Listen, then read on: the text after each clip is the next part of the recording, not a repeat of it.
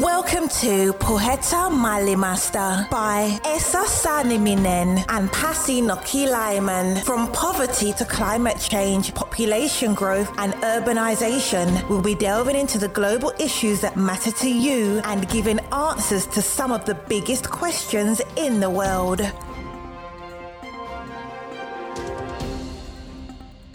Se pitää paikkaansa, eli konfliktit lähti laskuun, mutta sitten kyllä suuri vaikutus tälle tämmöiselle, voisiko sanoa jopa räjähdysmäiselle kriisien kasvulle oli tuo arabikevät. Eli sen myötä sitten näitä kriisipesäkkeitä levittäytyi jopa uusille alueille, missä oli suhteellisen rauhallista ollut aikaisemmin. Siihen tuli mukaan tämä terrorismi, jihadismi ja, ja tuota, sen myötä sitten kriisipesäkkeitä – jotka valitettavasti nyt sitten on, on tuota edelleen osittain, voiko sanoa, että toiminnassa tai käynnissä. Jees, näin puhui prikaatin kenraali Mauri Koskela. Juu, eli tänään on siis konfliktit ja se kysytään kysymystä, että miksi ihmiset tappavat toisiaan. Se on, kyllä, se on kyllä suuri kysymys näiden suurien kysymysten kaudella ja tämä on meidän viimeinen jakso miltä ekaa kautta. Ja viimeisenä teemana siis konfliktit ja kaikenlainen hirvittävä tappaminen. Kyllä. Siitä on, ei voi nyt sanoa, että ehkä tullut muotia, mutta uudestaan on nostanut päätään tämmöinen konfliktit ja sodat, että, että siinä missä 1900-luvulla kaikista ihmisten kuolemista 5 prosenttia oli väkivaltaisia, mukaan lukien kaikenlainen väkivalta, mutta erityisesti sodat, eli 5 prosenttia kaikista kuolemista oli sisältyi jonkinlaista väkivaltaa, niin tota, kylmän sodan päättymisen jälkeen oli semmoinen kausi, kausi että, että noin yhteen prosenttiin kaikista kuolemista laski tämä, tämä tota, väkivaltaisten kuolemien määrä. Mutta nyt kymmenkunta vuotta on ollut selvästi niin rauhattomimpia vuotta ja vuosia ja on uudestaan lähtenyt verenvuodatusta tapahtumaan eri puolilla maailmaa. Näin on. Vielä joskus tuossa kymmenen vuotta sitten Steven Pinker ja muut tämmöiset yhteiskuntatieteilijä-filosofit selitti, että eletään rauhallisinta aikaa koko ihmiskunnan historiassa ja ihminen on ikään kuin kesiyntynyt. Ihmiskunnan historia on ollut kesyyntymisen aikaa, mutta nyt näyttää vähän huolestuttavalta. huolestuttavammalta. Kyllä, konfliktit ovat monimutkaisempia ja entistä sinnikkäämpiä. Tai sitkeämpiä sanotaan näin. Niinpä. Sinänsä ei tämä niinku käänne huonompaa ole ilmeisesti vielä niinku vienyt meitä pahempaan kuin ennen, tai siis pahempaa kuin ennen kyllä, mutta et se ei ole niinku nollannut kaikkea hyvää, mitä vuosisatojen aikana on tapahtunut. Et siinä mielessä ollaan vielä plussan puolella, mutta mua kiinnostaa, että onko tämä nyt niinku pysyvä käänne vai vaan tämmöinen pieni notkahdus tässä äh, ihmiskunnan rauhoittumisen historiassa, että ollaanko nyt menossa pahempaan suuntaan aidosti ja mm. onko suuri käänne tapahtunut? Kyllä, tämä on aika iso, iso kysymys, jos nytkin oltaisiin käännekohdassa ja ikään kuin palattaisiin siihen ihmisyyden pitkään historiaan, jossa, jossa erimielisyyksiä ratkaistaan aseen, kun näytti, että se oli jäänyt takaisin. Mutta tähän kysymykseen meillä on varmaan erinomaisen hyvä vastaamaan prikaatikenraali Mauri Koskela, joka on, jonka ansioluettelo on vähän niin kuin luettelo maailman konfliktipesäkkeestä, missä hän on ollut kriisinhallintatehtävissä, niin aika monissa paikkaa. Näin on. Mennään kysymään Maurilta. No, brigadikenraali Mauli Koskela, tota, ollessasi puolustusvoimissa kävit jo rauhanturhavaammissa tehtävissä muun muassa Golanilla jo 80-luvulla, kun se oli ensimmäisen kerran ja sitten Afganistanissa myöhemmässä vaiheessa, mutta nyt on jäänyt puolustusvoimista eläkkeelle 54 vuoden iässä jo muutama vuosi sitten, niin oletko malttanut pysyä pois tämmöisistä vaaran paikoista ja konflikteista? Kyllä se pakko on tunnustaa, että ei siinä ole täysin onnistunut, että juuri tulin tuossa kesäkuussa kahden vuoden komennukselta tuolta Lähi-idästä. No. no mikä siinä on, että, että arkisesti jos ajatellaan, niin nämä on ehkä semmoisia paikkoja, tavallisesti ihmiset, kun seuraa uutiskuvista, niin ei ole ihan ensimmäisenä ajatuksena, että mä, mä päällä ainakin tonne. Mikä sua siinä vetää? Kyllä varmaan ensin alkuun oli se seikkailuhalukin siellä taustalla ja, ja sitten se, että halusi lähteä kokeilemaan, että mitenkä omat eh, resurssit ja eväät riittää tuolmoisissa kansainvälisissä haastavissa tehtävissä. Se seikkailuhalu jäi kyllä siihen ensimmäiseen reissuun. Mutta varmasti se edelleen se omien rajojen kokeileminen on mukana, mutta sitten siihen on tullut vahvasti mukaan se auttamisen halu, koska näkee, että siellä pystytään todella vaikuttamaan niihin ehkä jopa juurisyihin, mitä kriiseissä on, mutta ainakin takaamaan ihmisille semmoinen kohtuullisen hyvä ja, ja turvallinen ympäristö toimia ja elää. Hmm. Joo, me tuossa Pasin kanssa pohdittiin aikaisemmin, että pitkään näytti siltä, että kylmän sodan jälkeen, että konfliktit pikkuhiljaa vähenee maailmasta ja maailmasta tulee vähemmän sotainen paikka, mutta nyt sitten ihan viime vuosina onkin näyttänyt vähän huolestuttavammalta, että on enemmän konflikteja ja ne on paljon sitkeämpiä. Mikä nyt, mikä nyt on tapahtunut? Se pitää paikkaansa, eli konfliktit lähti laskuun, mutta sitten kyllä suuri vaikutus tälle tämmöiselle, voisiko sanoa jopa räjähdysmäiselle kriisien kasvulle oli tuo arabikevät. Mm. Eli sen myötä sitten näitä kriisipesäkkeitä levittäytyi jopa uusille alueille, missä oli suhteellisen rauhallista ollut aikaisemmin. Siihen tuli mukaan tämä terrorismi, jihadismi ja, ja tuota, sen myötä sitten kriisipesäkkeitä, jotka valitettavasti nyt sitten on, on tuota edelleen osittain, voiko sanoa, että toiminnassa tai käynnissä. Ja, ja tuota, se on ollut varmasti yksi tekijä. Toinen tekijä, mä uskaltaisin väittää, että välttämättä ei aina ole pelkästään kriisien määrän lisääntyminen, vaan se, että tämä tiedottamisen nopeus mm. ja, ja kyky tiedottaa myöskin semmoisilta alueilta, mistä ennen ei tullut tietoa. Mm. Niin nyt on kännykät, on netit ja, ja se tuo niin kuin jokapäiväiseen tietoisuuteen näitä kriisejä.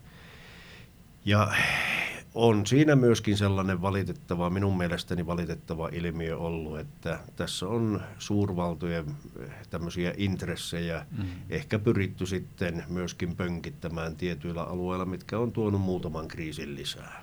Mm. Mm. Aivan. Noista suurvalloista kun puhutaan, niin tässä näyttää, että on kuitenkin ollut pitkään sellainen jakso, että – että et, et suurvallat tai niin kuin alueellisesti voimakkaat valtiot ei kuitenkaan niin kuin suoraan käytä sotilaallista voimaa toisiansa vastaan. Että esimerkkinä niin kuin Lähi-idässä tai, tai ylipäätänsä toisia valtioita vastaan, että Lähi-idässä kuitenkin tämä Saudi-Arabia ja Iran siinä varjonyrkkeilee tämmöisten proksien välityksellä keskenään, mutta ehkä poikkeus tästä linjasta, että niin kuin aseellista voimaa voimakkaat valtiot ei toisia valtioita kä- käytä, on kuitenkin tämä Ukraina-kysymys ja Venäjän toiminta siellä – niin näetkö sä, että tämä voisi osoittaa niin kuin näiden ikään kuin kehitysmaan konfliktien lisäksi, niin onko tämä tämmöinen niin kuin jonkinnäköinen murtumakohta, että nyt käytetään aseellista voimaa?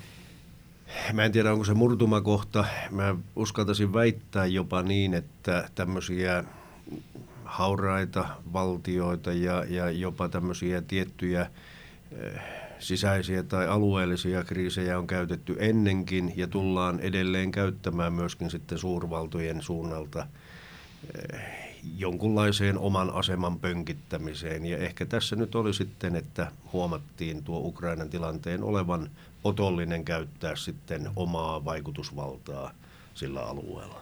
Hmm katsot, että se menee enemmän niin kuin tämmöiseen historialliseen jatkumoon? Kuin... Minä sanoisin, että se on historiallista jatkumoa, kun tarkastellaan. Siellä on jo ihan, otetaan nyt vaikka tästä, voiko sanoa, että lähihistoriasta, sieltä Afganistanista. Siellä oli Neuvostoliitto aikanaan, siellä on ollut yhdysvaltalaiset. Lähi kaiken kaikkiaan on ollut semmoinen ruutitynnyri, missä sitten mm. on jopa suurvallat suoraakin vaikuttanut. Kyllä. Mm, kyllä. No siellä Afganistanissa sä johdit siellä Suomen ensimmäistä kriisinhallintatehtäviin lähetettyä sotilasosastoa ja oot varmaan seurannut sen jälkeenkin Kyllä. tilannetta. Niin, no, jälkiviisaus on helppoa, mutta miten näin jälkeenpäin katsottuna, niin missä siellä on tehty isoimmat virheet tai mitä siellä nyt pitäisi tapahtua, että rauhoittuisi maa?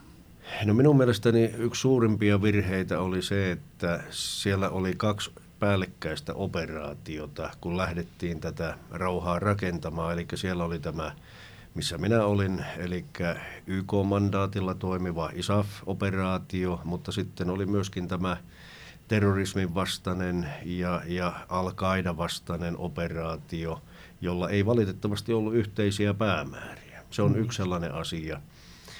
No toinen asia, joka ehkä sitten sitten huomattavan positiivisesta alusta huolimatta niin johti aika huonoihin tuloksiin oli se, että siellä ei huomioitu paikallista historiaa, kulttuureita ja, ja sitten sitä yhteiskunnan rakennetta, eli tämä heimo järjestelmä, joka siellä on vallalla, sitä ei riittävässä määrin otettu huomioon. Mm. No sitten ehkä tämmöisenä pienempänä tekijänä siinä oli se, että kun yritettiin ratkaista tätä esimerkiksi huumausaineiden tuloa ja leviämistä sieltä Eurooppaan ja muuallekin, niin ei ollut kuitenkaan niitä eväitä ratkaista, millä pystytään se sama tulotaso turvaamaan paikallisille. Ja odotukset oli liian kovat suhteessa siihen, mitä pystyttiin saavuttamaan, ja silloin se kääntyi pettymykseksi. Ja, ja yleensä kun kääntyy pettymykseksi, niin sitten myöskin seuraa niitä lieveilmiöitä. Eli tässä on nyt ehkä mm. semmoisia pääkohtia. Mm. Mistä se sanot, että, että tällä YK-johtamisella YK mandaatoimalla ISAF-operaatiolla ja toisaalta tässä Yhdysvaltain sotilasoperaatiolla niin kuin näitä ääriaineksia vastaan ei ollut yhteiset päämäärät. Ja mistä se, niin kuin, nä, miten se vaikutti silloin ja näkyykö se silloin, eikö se ole 2002, kun sä olit siellä? Joo, mä menin sinne 2001 ensimmäisen kerran ja sitten 2002 olin siellä ensimmäisten joukkojen mukana. Se näkyy sillä lailla, että jota mä oon käyttänyt noin tuommoisena ihan mielikuvana ja jopa, jopa kuvana. Eli tuota, on hyvin vaikea puhua rauhan rakentamisesta, jos samaan aikaan pommitetaan ja, ja tuota, mm. on, on näitä tämmöisiä aitoja, puhtaita sotilaallisia operaatioita. Ja samaan aikaan toinen operaatio yrittää puhua rauhasta, yhteiskunnan tukemisesta, niin se ei vaan kerta kaikkiaan tahdo sopia niin kuin samaan teatteriin. Niin, aivan. Kyllä. No mitä siellä nyt olisi syytä tapahtua, että Afganistan rauhoittuisi? No tästä oikeastaan voi johtopäätöksenä sanoa sen, että meillä pitäisi olla kansainvälisillä yhteisöillä se yksi yhteinen päämäärä. Ja sitten meidän pitäisi valjastaa kaikki resurssit eh, sen päämäärän saavuttamiseen ja ottaa siihen se yhteiskunnan oma tahtotila vahvasti mukaan. Eli kyllä meidän pitää ensimmäisenä tukea tätä hallintoa, mikä siellä on, koska se on hauras, se yrittää tehdä parhaansa, mutta niin kuin silloinen puhemies, sitten presidentti Karsai sanoi, että hänen suurin ongelma on se, että hänellä ei ole yhtään ihmistä, jolla olisi kokemusta hallinnosta korkealta tasolta. Hmm. Joko ne oli siinä eri konfliktien aikana ihan suoraan sanottuna eliminoitu – tai sitten he oli lähtenyt maasta pois ja sitten sitä ruvettiin rakentamaan. Meidän tuki, jotka nyt osataan ja, ja tiedetään, että mitenkä yleensä yhteiskunnan pitäisi toimia, meidän pitäisi ottaa huomioon se tavoitetila, tahtotila, mikä siellä kyseisessä maassa on. Et se on niin kuin kaikista tärkein.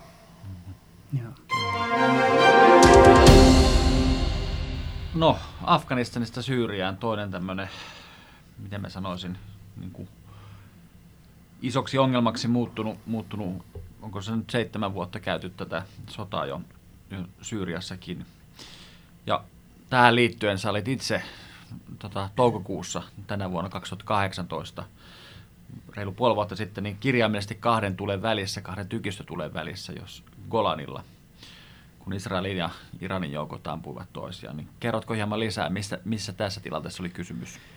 No ensinnäkin mä olin todellakin siinä vastuussa sitten koko tästä operaatiosta siinä vaiheessa ja, ja tuota, nämä kaksi entistä sotivaa osapuolta, Israel, Syyria, ehkä oli, oli elänyt jo aika pitkäänkin kohtuullisen rauhallisissa oloissa, mutta sittenhän sinne tuli Syyrian puolelle, oli Hisbollahia, oli Irania ja, ja Iranin tukemia osia. Ja toukokuun 10. päivä Iran ampui sitten ohjuksella Israeliin.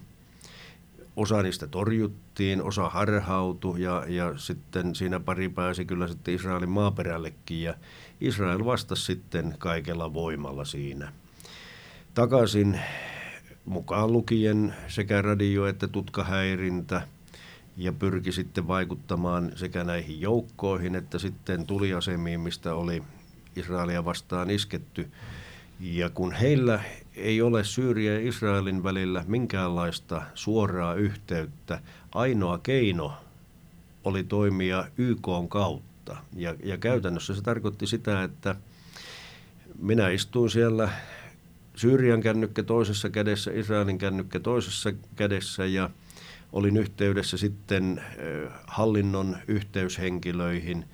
Välitin ensinnäkin sitä oikeaa tietoa, jolla pyrittiin ehkäisemään tämmöiset väärään tietoon perustuvat iskut.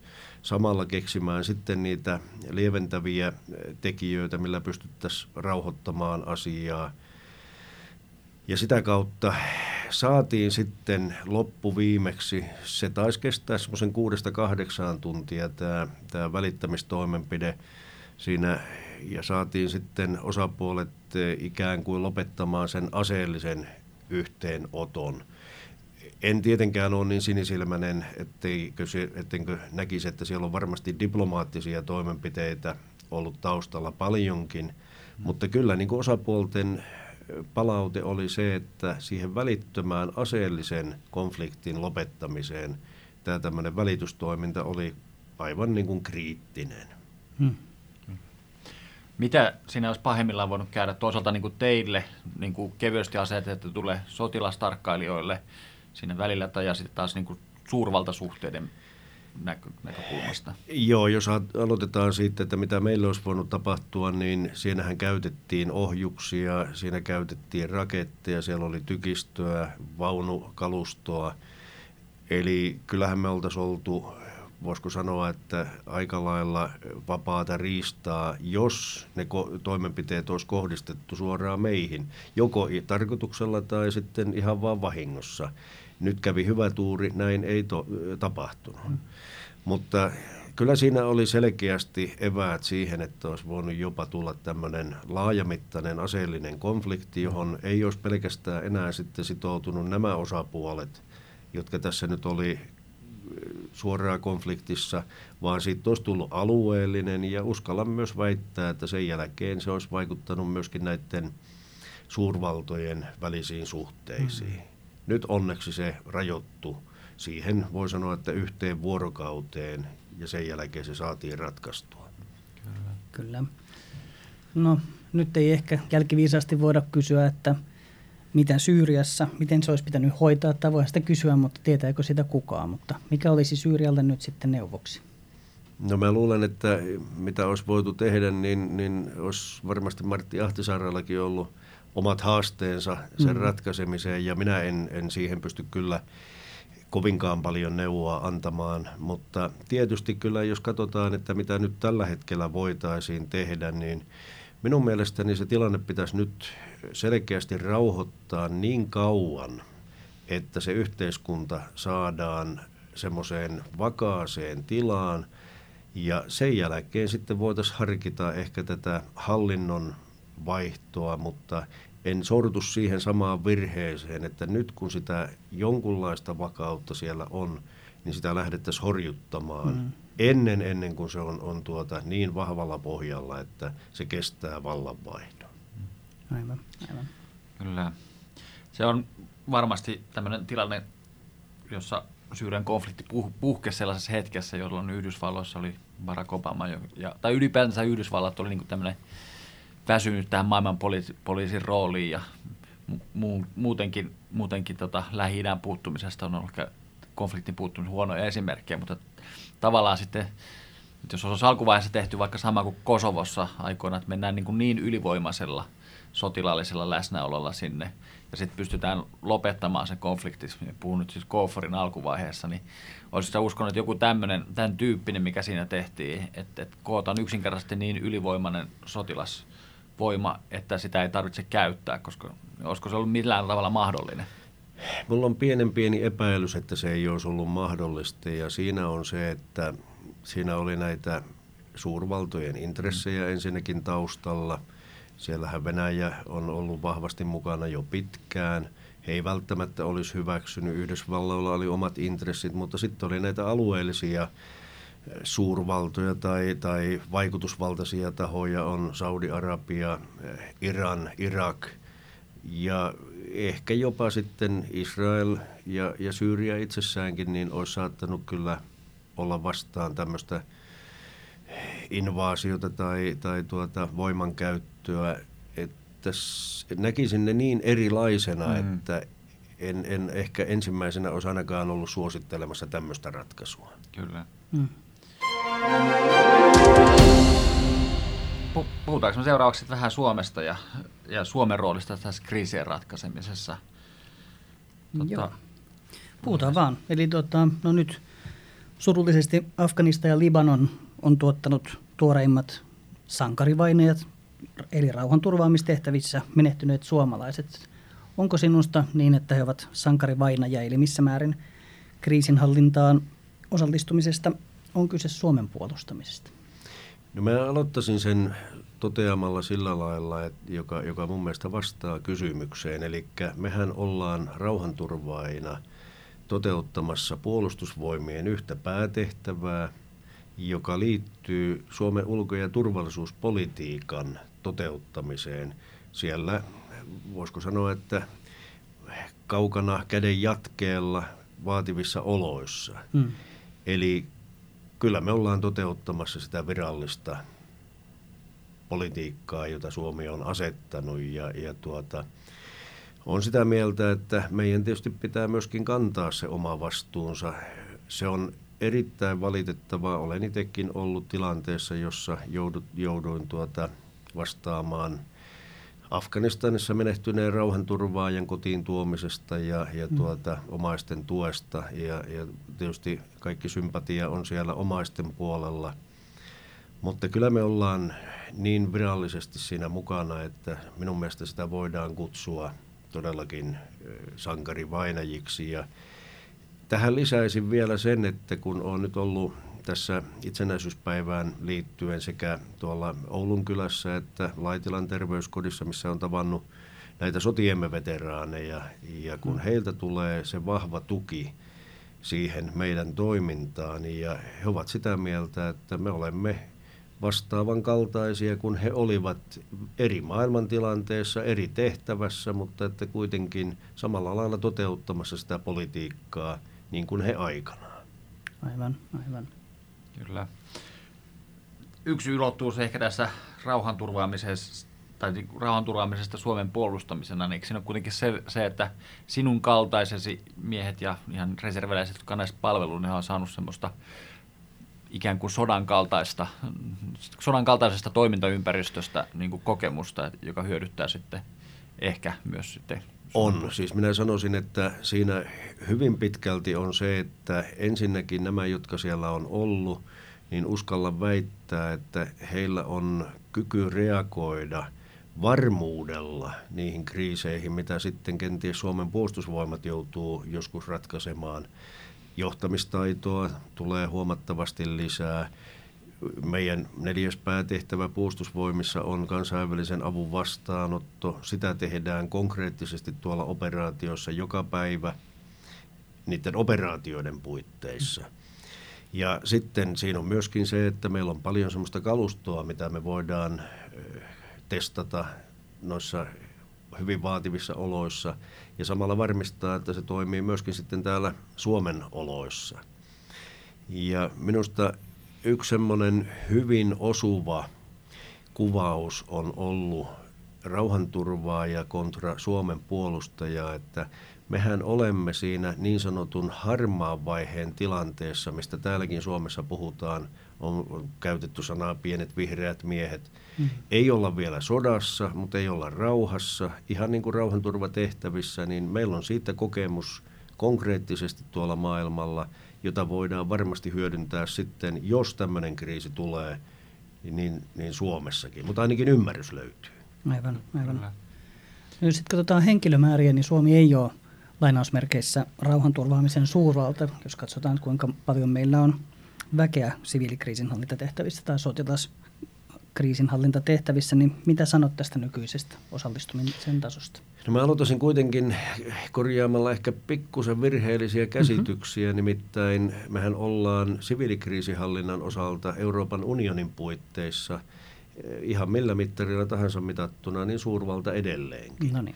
Sotilaallisella puolella ja yleensäkin, jos katsotaan YK puitteissa sekä sotilas- että siviilikriisihallinta, niin suhteessa väkilukuun me ollaan edelleen suurvalta. Mutta ymmärrän kyllä, mitä täällä tarkoitetaan, eli puhutaan niin kuin tästä absoluuttisesta määrästä ja, ja siinä mielessä niin kannan pikkusen huolta siitä, että uskotaanko enää Suomen haluun, kykyyn, valmiuteen, kansainvälisten velvoitteiden ja vastuiden kantamiseen. Ja sitten toinen asia, mikä ehkä ei kovin usein tule esille, on se, että mitä vähemmän meillä on näitä rauhanturvaajia minkä tahansa organisaation puitteissa, niin sen vaikeampaa meidän on saada sitten myöskin johtotasolle henkilöstöä, jotka pystyy vaikuttamaan näiden organisaatioiden toimintaperiaatteisiin, tavoitteisiin – tai saada sitten johtotehtäviin henkilöitä, joilla myös pystytään vaikuttamaan niiden operaatioiden oikean tyyppiseen toteuttamiseen. Hmm. Ja. Kyllä. No, vaikka tuossa äh, vähän tai puolustitkin sitä, että Suomella on edelleen niin kuin suhteellisesti ihan iso rooli näissä kriisinhallintatehtävissä sekä sotilas- että siviilipuolella, mutta sun kokemuksella sä oot ollut monenlaisessa operaatiossa, YK-operaatiossa ja sitten muiden organisaatioiden toteuttamissa operaatioissa, niin olis, näetkö sä siellä, että onko, olisiko siellä jotain semmoista niche-aluetta, jossa Suomi voisi ottaa tämmöisen johtavan rooli? Mä olen hyvin paljon käyttänyt viime aikoina puheenvuoroja siitä, että meillä on Suomessa semmoinen käsite kuin kokonaisturvallisuus, joka tarkoittaa sitä, että yhteiskunnan kriiseihin vastataan koko yhteiskunnan kapasiteetilla. Siinä on eri viranomaiset, kansalaisjärjestöt, koko yhteiskunta mukana. Ja minun mielestä se ei kauhean paljon eroa siitä, mistä, mitä me puhutaan tuolla kriisinhallinnassa kokonaisvaltaisena kriisihallintana – me hallitaan se täällä Suomessa. Miksi me emme tekisi siitä jonkunlaista vientituotetta, ei taloudellista hyötyä tavoitellen, vaan nimenomaan pyrkien vaikuttamaan oikean tyyppiseen toimintatapaan. Viedään se sama malli kokonaisvaltaisena kriisihallintana eri kriisipesäkkeisiin. Hmm. Eli siellä, olet jossain haastattelussa aikaisemmin puhunutkin siitä, kuinka soti, sotilaiden ja siviilien, kuten avustusjärjestöjen ja kansalaisyhteiskunnan pitäisi paremmin keskustella toistensa kanssa ja tehdä yhteistyötä. Niin Joo, olen sitä mieltä. Meillä Suomessa tämä on aika hyvällä mallilla, mutta siinä on edelleenkin paljon tekemistä myös sisäisesti. Ja, ja tuota suurimpana ehkä semmoisena esteenä mä näen sen, että meillä pikkusen kilvotellaan sekä resursseista että johtoasemista, josta pitäisi päästä eroon. Hmm.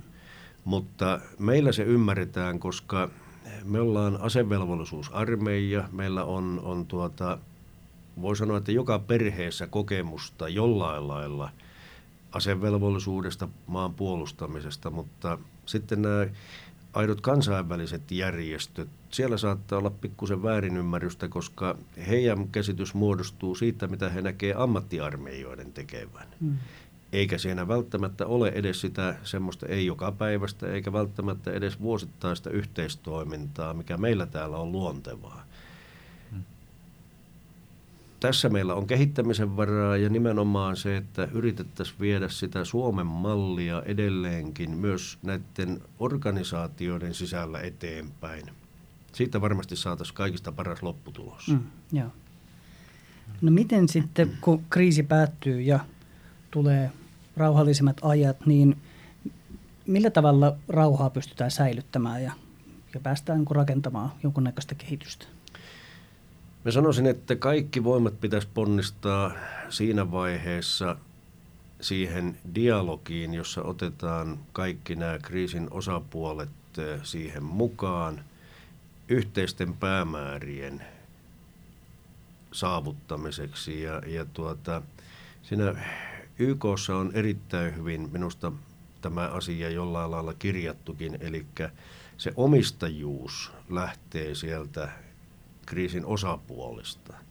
Ja meidän pitäisi tukea sitä, toki varmistaen, että se on kaikki muuten kansainväliset, kansainvälisen oikeuden säännöt ja muut vastaavat täyttävää, mutta että omistajuus siellä ja me lähdetään sitten tukemaan. Ja se dialogi rakennetaan ja sitä ylläpidetään yhteisten päämäärien saavuttamiseksi. Se on kaikista tärkein. Hmm. Hmm. se on tavallaan myös tämmöinen viestinnällinenkin kysymys sitten se, sen, sen tota, rauharakennuksessa, että viittasit tuossa Afganistania aikaisemmin, että suuret odotukset kun lähti niin hyvin liikkeelle, mutta kun ne odotukset ei niin nopeasti tottunutkaan, niin tämmöistä odotusten hallintaa sitten, onko se dialogi siihen odotusten hallintaankin se niin kuin väline? Joo, ja, ja tuossa mitä sanoit tästä viestinnästä ja, ja yleensäkin oikean tiedon välittämisestä, se on niin kuin A ja O, koska meidän pitäisi pyrkiä tie, tekemään tiettäväksi se, että mitkä on kansainvälisten organisaatioiden, järjestöjen resurssit ja kyky vastata, jotta ei tule niitä semmoisia epärealistisia odotuksia –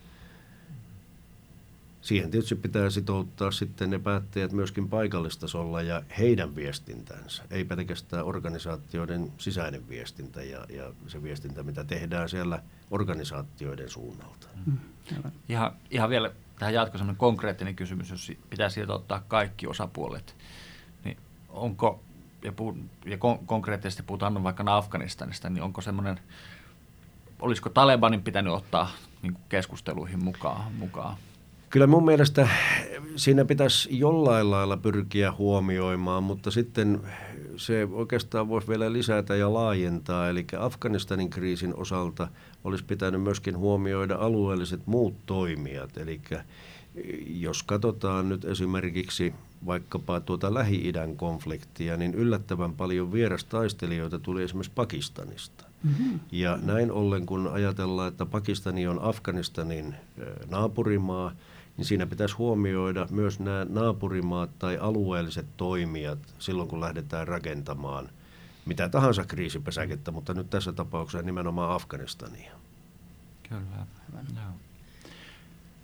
No, tota, olet ollut tämmöisissä kovissa paikoissa, kuten tuossa alussa sanottiin, että se on semmoinen, että tavalliselle ihmiselle ei tule heti mieleen, että tonne mä just haluaisin mennä. Ja ihan esimerkkinä vielä niin kuin sotilaallisten konfliktien lisäksi niin on taistelun näkymätöntä vihollista vastaan. Eli, eli Ebola, Ebola vastaan Liberiassa johtaa siis rauhanturvaoperaatiota, siellä Ebola-kriisi puhkesi ja olit sitten No kerro vähän ensiksi lisää siitä. No joo, se tapahtui juuri minun siellä ollessani puoli välissä, että tämä Ebola puhkesi ja, ja tuota, sehän näytti, että siinä koko yhteiskunta Liberiassa ja, ja myöskin muutama naapurimaa niin menettää toimintakykynsä ja silloin kun nähtiin, että mitään parannuskeinoa ei ole, niin toki siinä kävi huoli sekä paikallisten ihmisten, mutta erityisesti kun oli asetettu joukkoja johtamaan, niin näiden omien joukkojen turvallisuuden ja, ja yleensä hengissä säilymisen puolesta. Siinä päivittäin puhuttiin sadoista kuolonuhreista ja, ja tuota, totta kai se vaikutti myöskin sitten meidän toimintaan ja jollain lailla joukkojenkin asenteisiin, että miten pystyt ylläpitämään sitten toimintakyvyn sekä fyysisesti että henkisesti, niin se oli oma haasteensa. No varmasti. Miten sitten, kun koko uransa tekee, näkee tämmöisiä hirveyksiä ja setvii konflikteja, niin miten siinä niin kuin ihmisenä itse selviää, että täytyykö käydä terapiassa koko ajan vai?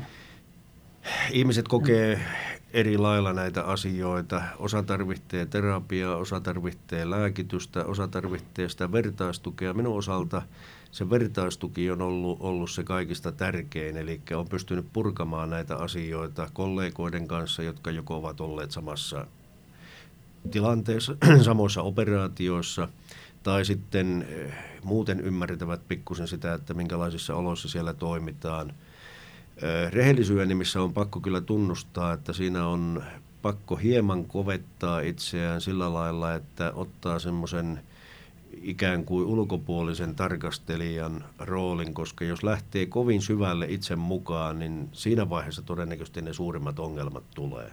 Eli me sanoisin, että se ammattitaito kuulostaa ehkä vähän, vähän tuota kissahännän nostolta, mutta se oma ammattitaito ja sitä kautta asioiden tarkastelu niin on ehkä kaikista paras henkisen hyvinvoinnin tae mm. tämän vertaistuen lisäksi. Aivan. No ehkä ihan loppuun, niin mitä on seuraavaksi suunnitelma? Onko liput jo varattu seuraavaan matkaan vai? No ei ihan vielä ole varattu, että kyllähän aina tietysti varmaan semmoisia tarpeita tulee ja minä olen sanonut, että jos tarvetta on, niin olen tietysti aina käytettävissä, mutta nyt tavoitteena on tämän Suomen rauhanturvaajaliiton aseman vahvistaminen ja, ja tuota, meidän rauhanturvatehtävissä olleiden veteraanien aseman parantaminen, että se on niin kuin lähitulevaisuuden tavoite ja suunnitelma. Kiitos oikein Hyvä. paljon haastattelusta. Hyvä. Kiitoksia. Kiitoksia. Stay tuned for today's fun fact. Jees, näin puhui siis prikaatin kenraali Mauri Koskela. Mitäs sinä reservin jotakin Pasi olet tästä mieltä? Korpraali. Korpraali ja kenraali, eikö ne ole vähän niin kuin sama asia? Molemmat alkaa kolla. Joo, kyllä ne tälleen sivarin korviin aivan täydestä menee. Mutta sulla oli meille, tämä on nyt viimeinen kausi ja tai siis viimeinen jakso tätä meidän ensimmäistä kautta ja sulla oli jonkunnäköinen viimeinen fun fact meille vielä. Joo, no oikeastaan tämä on niin kuin enemmän tämmöinen arvoitus. Eli, eli tiedätkö Esa, että kuinka moni suomalainen on saanut Nobelin palkinnon? Mm, no mä muistan sen rehumiehen, sen Virtasen ja sitten oli oman alani, eli kirjallisuuden Nobelin sai Sillanpää silloin joskus aikanaan ja sitten oli Ahtisaaren Martti. Eli vahva vastaukseni on kolme. No, melkein oikein.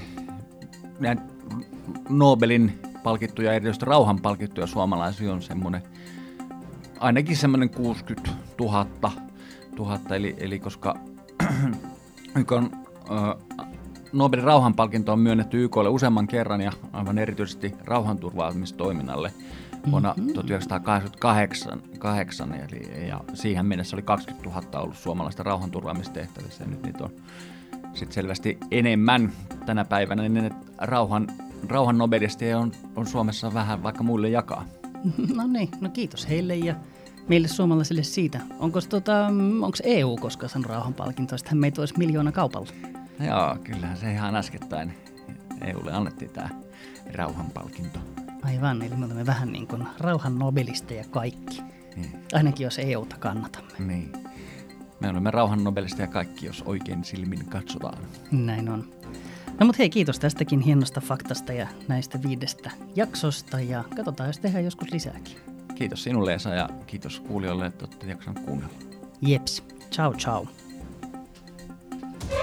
You have been listening to Poheta Master podcast, the biggest questions in the world answered.